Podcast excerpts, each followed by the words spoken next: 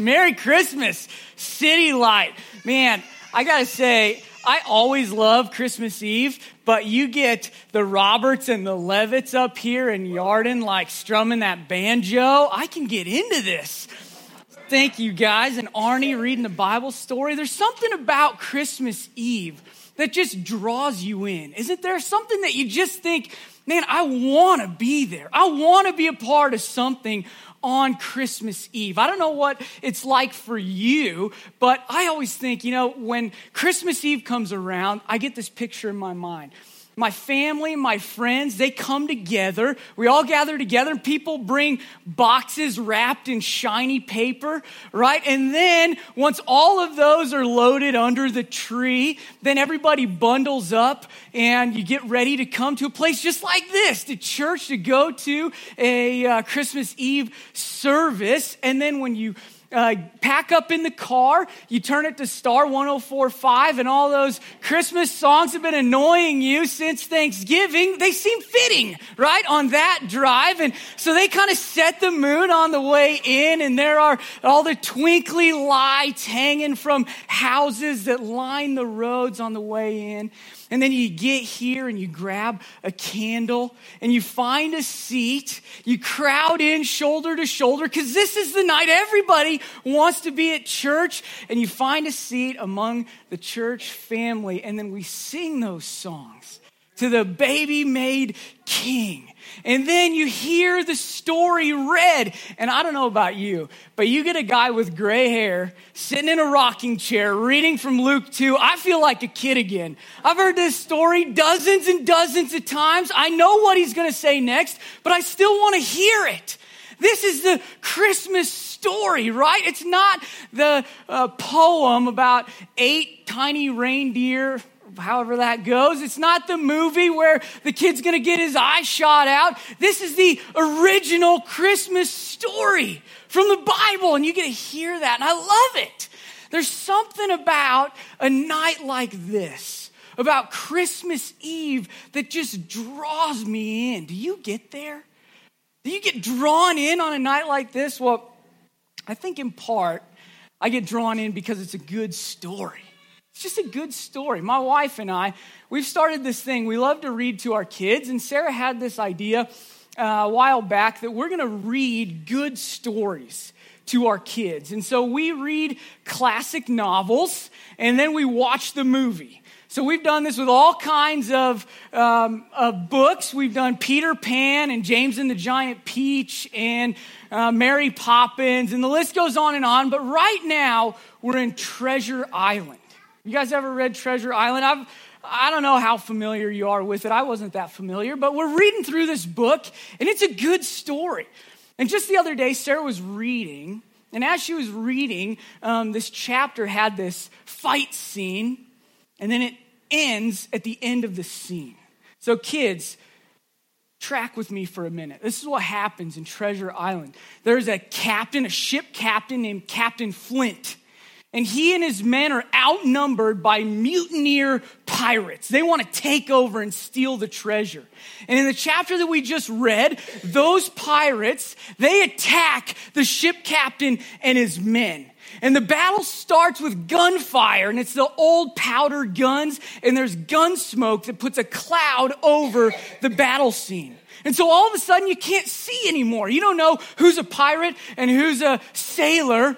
And so there's confusion, and as they get closer and closer, the guns don't work anymore. And so they throw those down and they draw their swords, and there's pirate swashbuckling and uh, fighting. And then they get close enough that even the swords aren't right anymore, and they do hand to hand combat. And the battle rages, and the guns smoke, and all of a sudden, somehow, Captain Flint and his men overpower the pirates. They send them into retreat. And as they retreat, the smoke begins to clear. And the chapter ends with Captain Flint taking note in the captain's log of who has survived the battle and who was lost. So he checks through his, excuse me, checks through his men, and the chapter ends like this Jim Hawkins, dot, dot, dot. And you may think, well, what does that matter? Who's Jim Hawkins?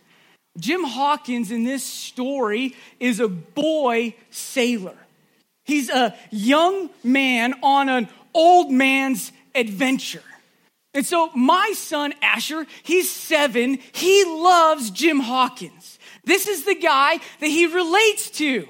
If he was in the story, Asher would be Jim. And so, when the chapter ends, Jim Hawkins, dot, dot, dot, how does Asher respond? Mom, we can't stop reading now. Is Captain Flint going to find Jim? Is he okay? What happens next? Can we read another chapter, please? Don't stop now.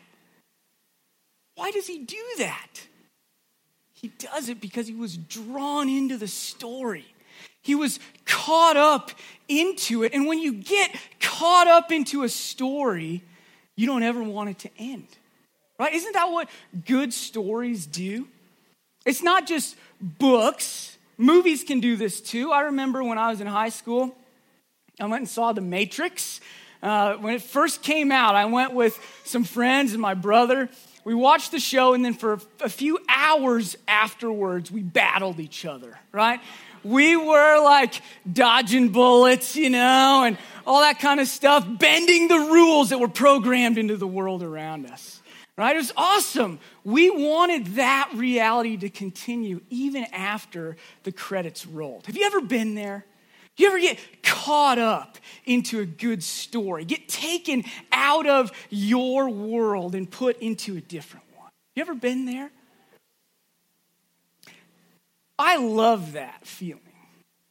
I love being drawn into something. Now, I'd say the problem with Treasure Island is that eventually Asher could beg and beg to read another chapter, but eventually you come to the last one. And then you close the book and you watch the movie and you got to find another story because that story ends, right? And no matter how much you love the movie and you wish you could be Neo or Morpheus, eventually you realize I can't learn jujitsu in a couple minutes. And if I bend too far backwards, I just fall down right? I can't be those guys. No matter how hard you try, every movie we watch, every book we read, every story we tell has an end. It closes. You can get drawn into it, but eventually you're pushed out of it. So tonight, I want to submit something to you.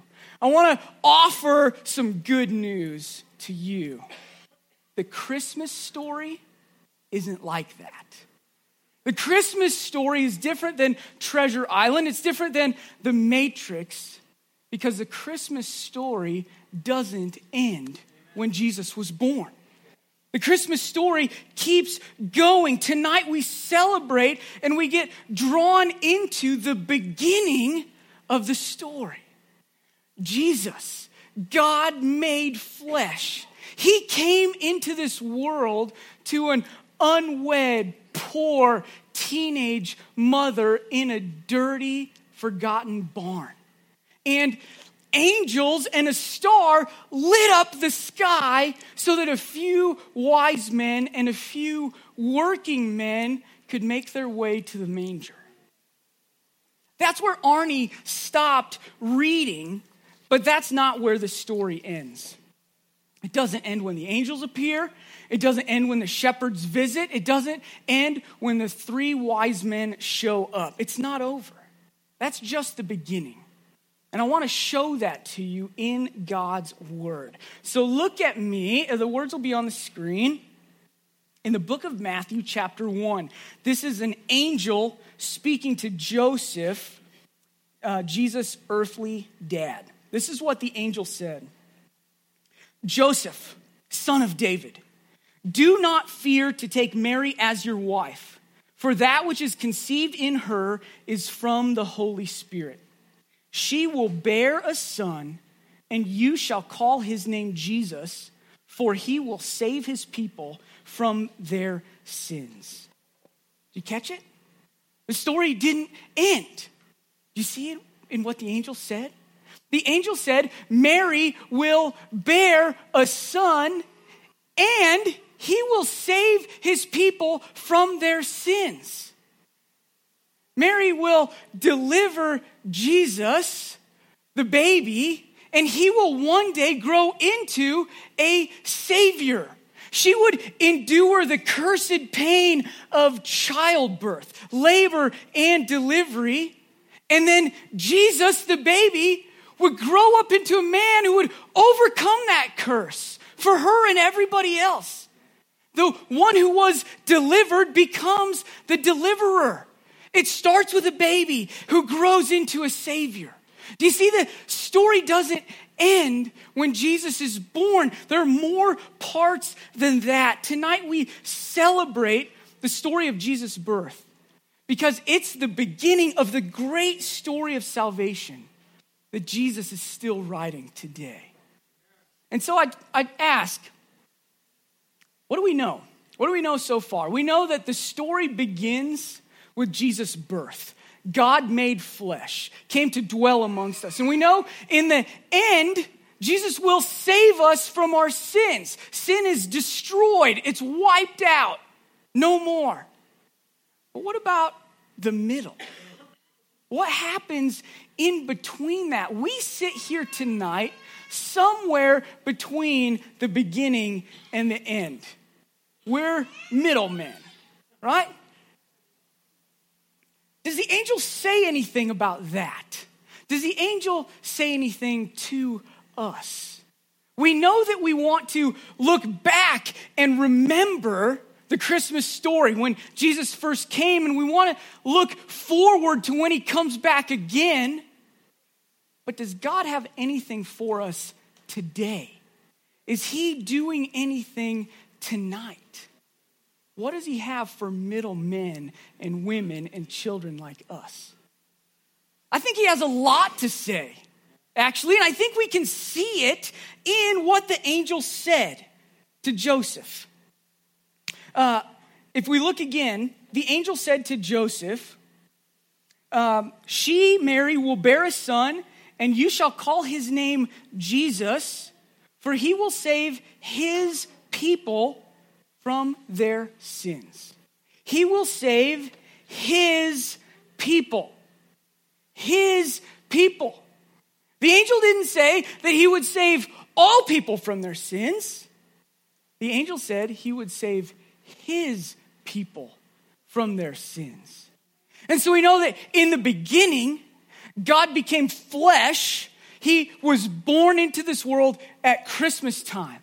We know that in the end, he's going to wipe out sin. What's he doing right now? He's gathering his people.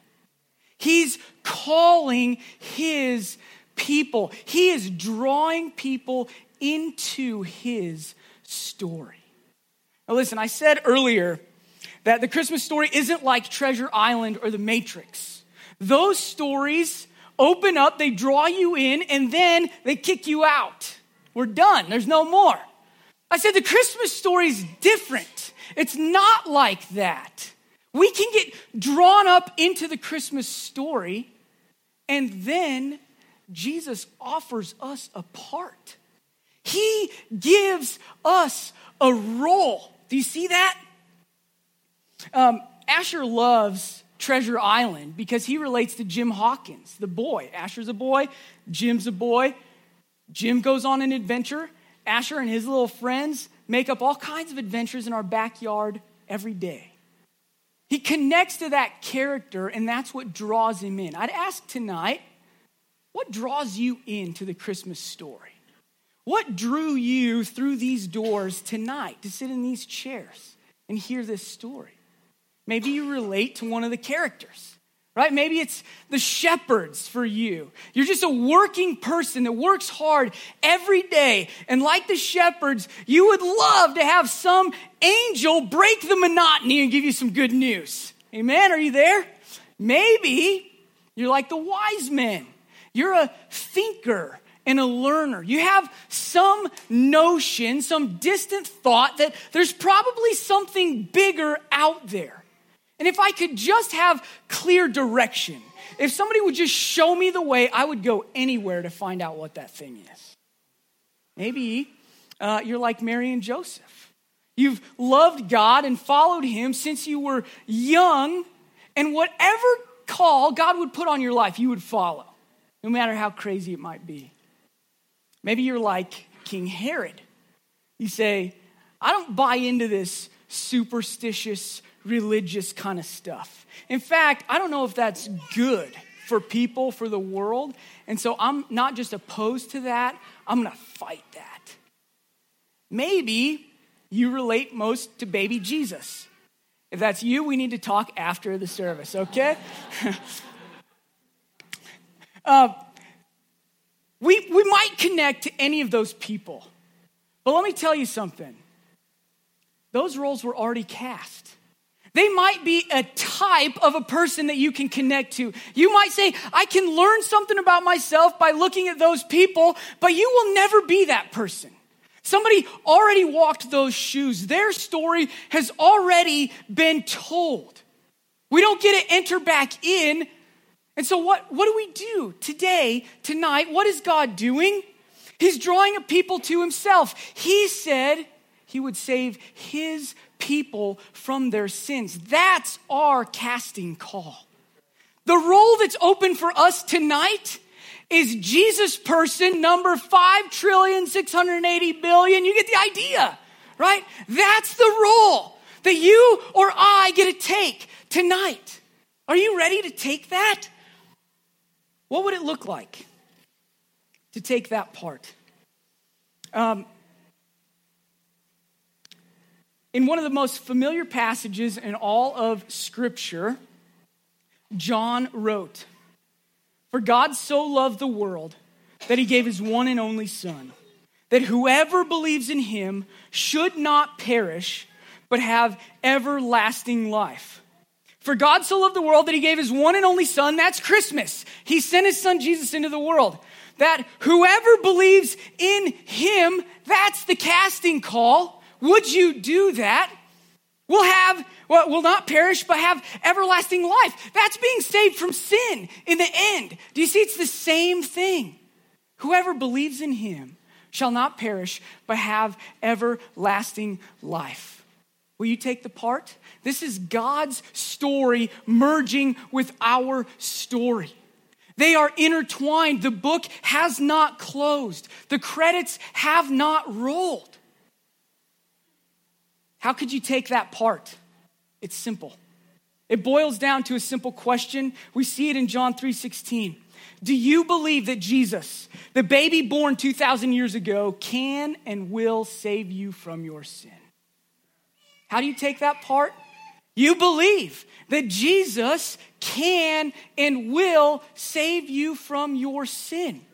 Do you believe that that baby actually was sent on the mission that the angels declared? Do you believe that? Do you believe he's still on that mission today? If so, we believe in Jesus. And then I would ask, are you willing to live like you believe it? Are you willing not just to, to cognitively say, yeah, I believe those words, but would you live like you believe it? Would you let it change your life? Like Doug talked about earlier. Following Jesus changed the world. When the angels uh, showed up and declared to the shepherds, Fear not, for behold, I bring you good news of great joy that will be for all the people. For unto you is born this day in the city of David a Savior who is Christ the Lord. The shepherds wanted to hear more. And the angel went on and said, uh, and this will be a sign for you. You will find a baby wrapped in swaddling clothes and lying in a manger. And you know what the shepherds did? They got up and they left their sheep and they went to see the baby. It changed their world when they followed Jesus. He is a life, eternal life giving, sin crushing, self sacrificing Savior, and He wants you to be one of His people. And so I would ask you tonight are you one of His people? Will you be one of His people?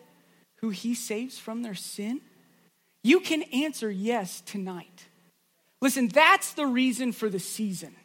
Make no mistake, the reason for the season isn't giving gifts, it's receiving the gift that God gave us. The reason for the season is not goodwill toward men, it's responding to God's goodwill toward us, right? The reason for the season isn't random acts of kindness. It's responding to the intentional kindness of a cosmic king who wrapped himself in flesh so that he could one day save you from your sin. Jesus came on a mission. When he was born at the first Christmas, the story didn't end. It goes on today, and we're invited to be a part of it. And so tonight we're celebrating the beginning of an epic story and we're going to celebrate. We're going to sing more songs. We're going to light candles. We're going to eat cookies and drink hot cocoa. You're going to go home and open those gifts that are wrapped in shiny paper. You're going to see more lights and hear more songs. It's going to be awesome. It's the most wonderful time of the year.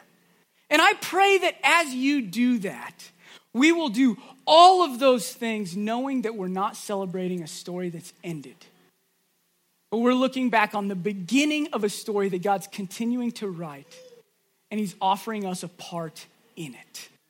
That's a reason to celebrate. Amen? Amen.